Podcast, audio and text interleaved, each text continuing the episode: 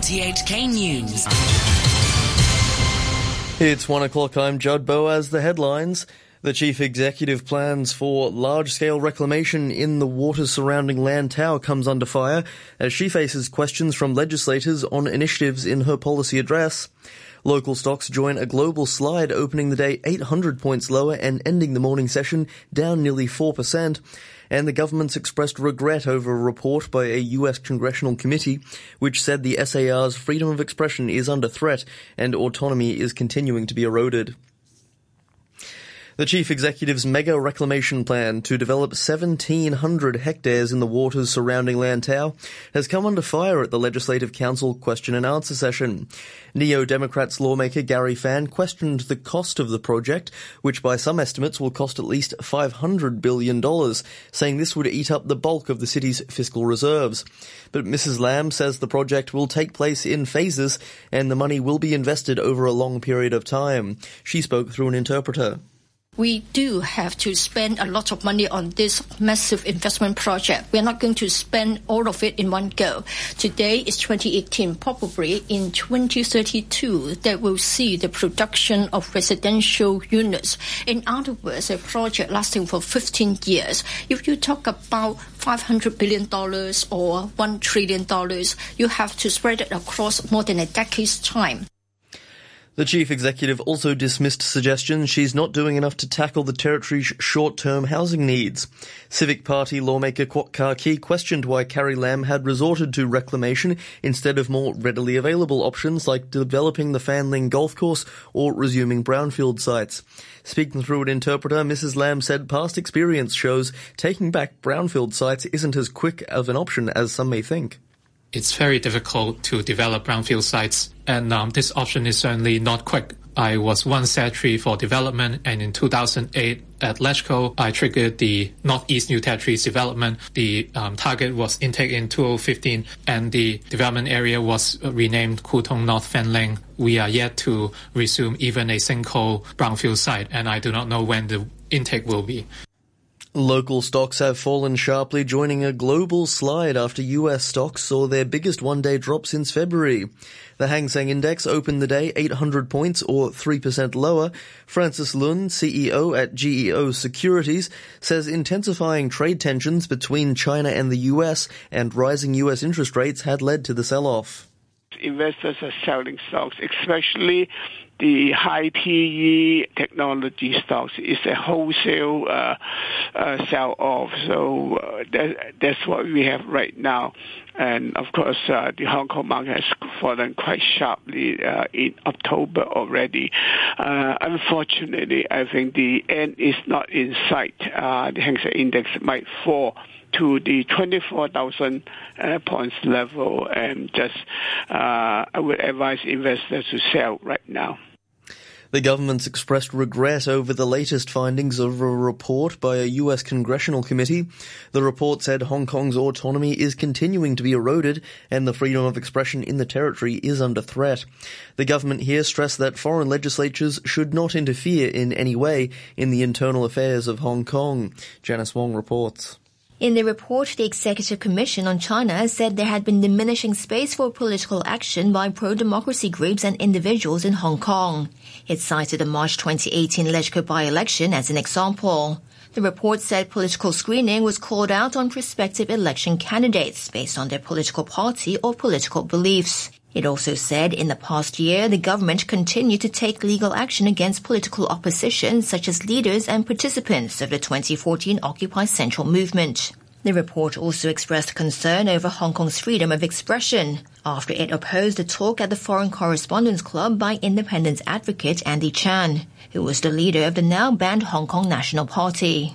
The SAR government rejected the report's findings. In a statement, it stressed Hong Kong independence was a blatant violation of the Basic Law, and the territory's independence runs counter to the successful implementation of the one country, two systems principle, and undermines the SAR's constitutional and legal foundations. The government says it attaches great importance to freedom of speech, but stressed that such freedom isn't absolute, and there's no room for discussing Hong Kong independence. It also rejected claims of political screening during the March 2018 by-election. It said everything, including the co-location arrangement of the express rail immigration facilities, had been handled in accordance with the basic law. The statement also stressed that since Hong Kong's return to the mainland, the territory had been exercising a high degree of autonomy. It went on to say that Hong Kong demonstrated the full and successful implementation of the one country, two systems principle, which has been widely recognized by the international community. A Chinese intelligence official who was extradited from Belgium has appeared in a US court on espionage charges. Yanjun Xu is accused of stealing sensitive trade secrets from an American aerospace company. The BBC's Peter Bowes reports. Yanjun Xu is described in court documents as an official of China's Ministry of State Security.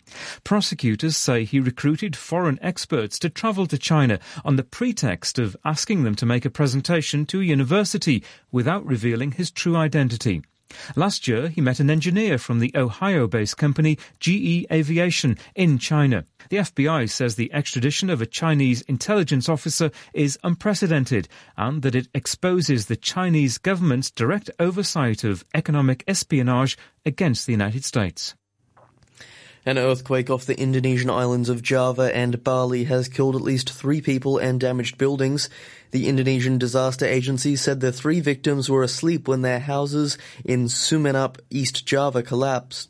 The magnitude 6 quake also shook buildings in Bali's capital of Denpasar.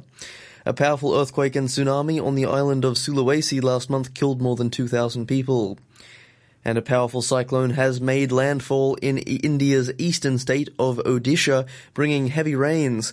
The authorities have evacuated 300,000 people and set up more than 800 temporary shelters. The BBC's Rahul Tandon reports from Calcutta. India's meteorological department says that Cyclone Titli hit the coast of Orissa with gusting winds of up to 150 kilometers an hour at around 6 o'clock this morning local time. The authorities in the state have already evacuated more than 300,000 people, many of them fishermen. Transport across eastern India has been severely affected. Power supplies have also been disrupted. The authorities across the region have urged people to stay indoors. The most powerful storm in decades to hit the southeast of the United States has left a trail of destruction in the state of Florida. Hurricane Michael is now heading towards Georgia. It brought storm surges of up to three meters to Florida's panhandle area, ripping up trees and roofs. One person was reportedly killed when his house was hit by a falling tree. About 200,000 people are now without power, although that figure is expected to rise. Rick Scott is Florida's governor. As Hurricane Michael continues its destructive path through the panhandle and leaves our state, we're turning 100% of our focus on search and rescue and recovery. We are deploying a massive wave of response. We will be sending help from air, land, and sea.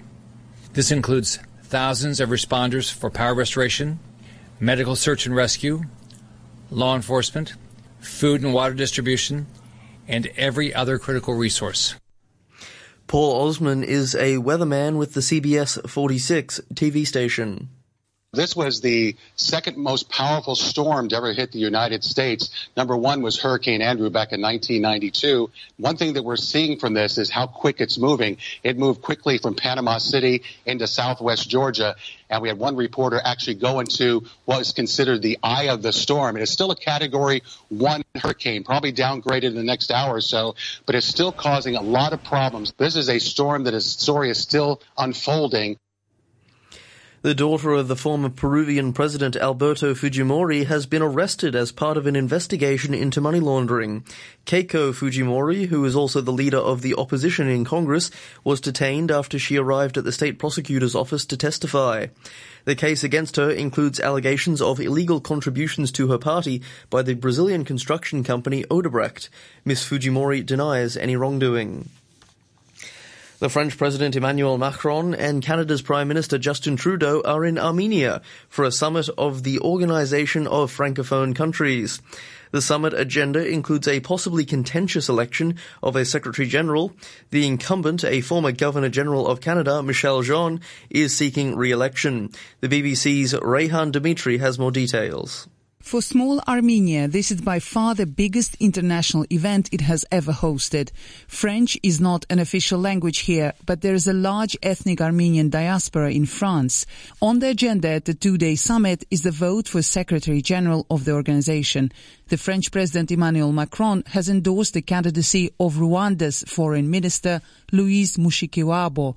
She also has the full backing of African Union states and would be the first African head of the organization. A final scientific paper has been published containing the work of the renowned physicist Stephen Hawking. The study was completed by three of Professor Hawking's colleagues after his death earlier this year. The BBC's Steve Jackson has this report.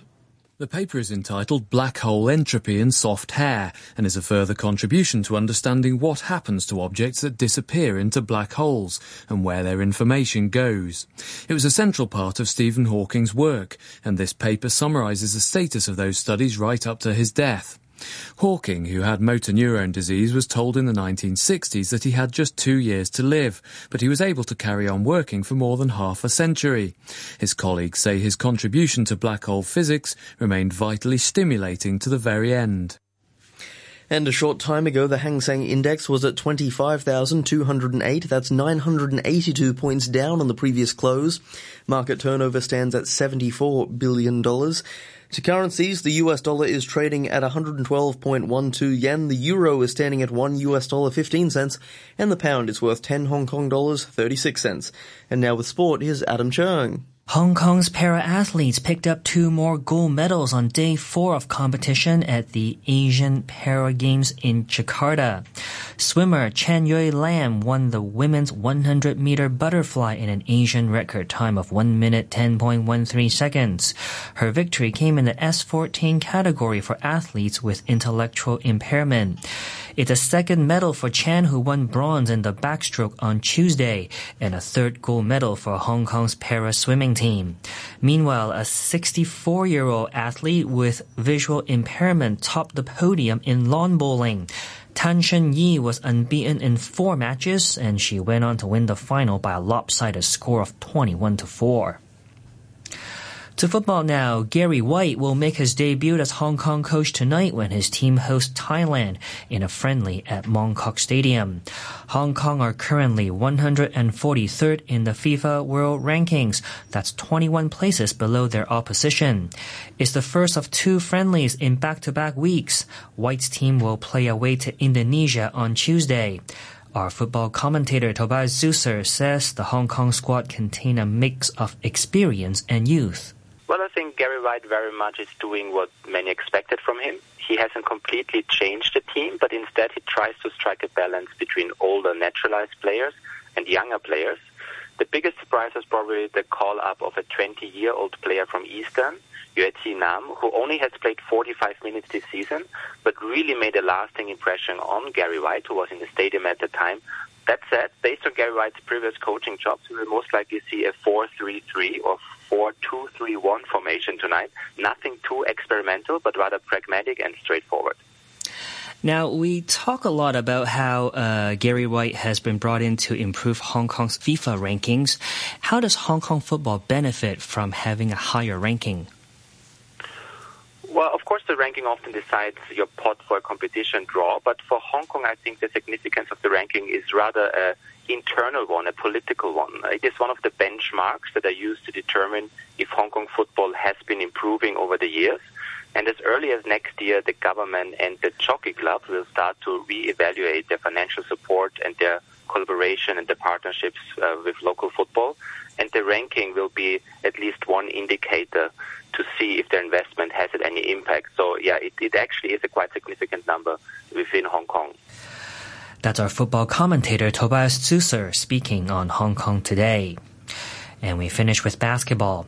Tex Winter, the triangle offense pioneer who assisted Phil Jackson on NBA championship teams with the Chicago Bulls and the LA Lakers, has died. He was 96. Michael Jordan called him a great teacher and said he was lucky to play for him during the Bulls' six title winning seasons in the 1990s. And that's your look at sports. And to end the news, the top stories once again. The chief executive's plan for large-scale reclamation in the waters surrounding Lantau comes under fire. Local stocks join a global slide, opening the day 800 points lower and ending the morning session down nearly 4%. And the government's expressed regret over a report by a US congressional committee which said the SAR's freedom of expression is under threat. The news from RTHK. Yeah,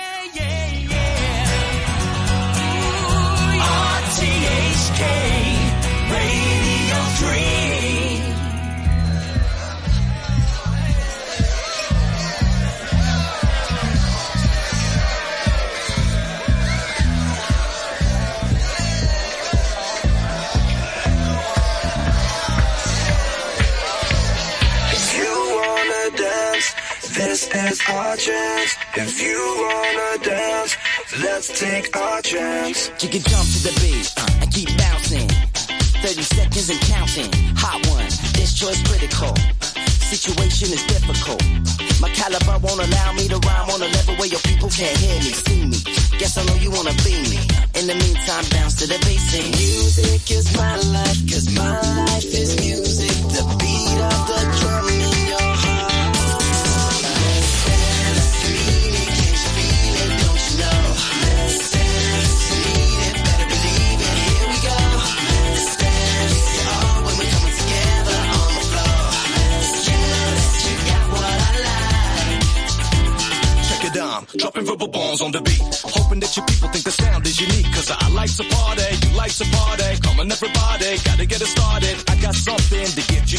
When I kick a freaky rhyme, I get the dance floor thumping. Just step back and take time to check. When I rock up on the mic, you people never forget. So check it out. Music